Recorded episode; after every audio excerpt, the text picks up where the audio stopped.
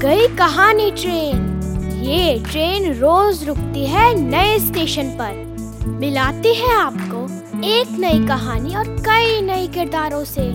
तो सब सवार।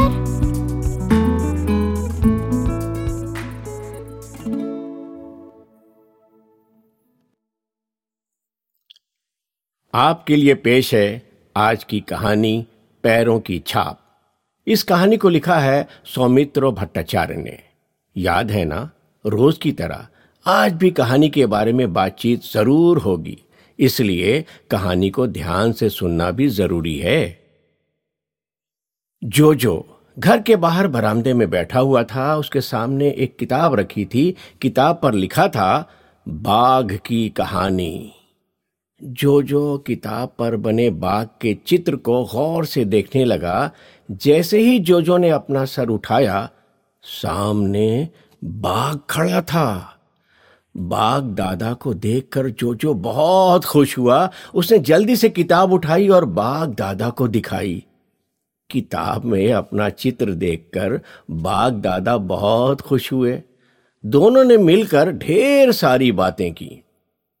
बाघ दादा ने जोजो को जंगल की कुछ ऐसी बातें भी बताई जो उसे नहीं मालूम थी। दोनों एक दूसरे से मिलकर बहुत खुश हुए। जोजो ने आँखें बंद की और बाघ दादा चले गए।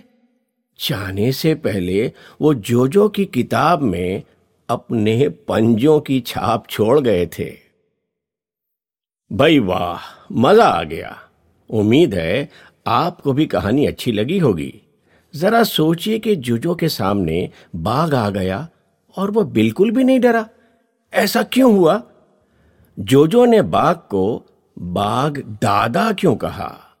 सोचिए और बताइए कि बाघ ने जंगल के बारे में जोजो को ऐसी कौन कौन सी बातें बताई होंगी जो उसे नहीं मालूम थी। बाघ ने किताब में अपना चित्र देखकर क्या सोचा होगा? एक बड़ा सा कागज़ लीजिए, उस पर अपने और घर के लोगों के हाथों के पंजों की छाप लीजिए और उसमें रंग भरिए। तो मिलते हैं कल एक नई और खूबसूरत कहानी के साथ।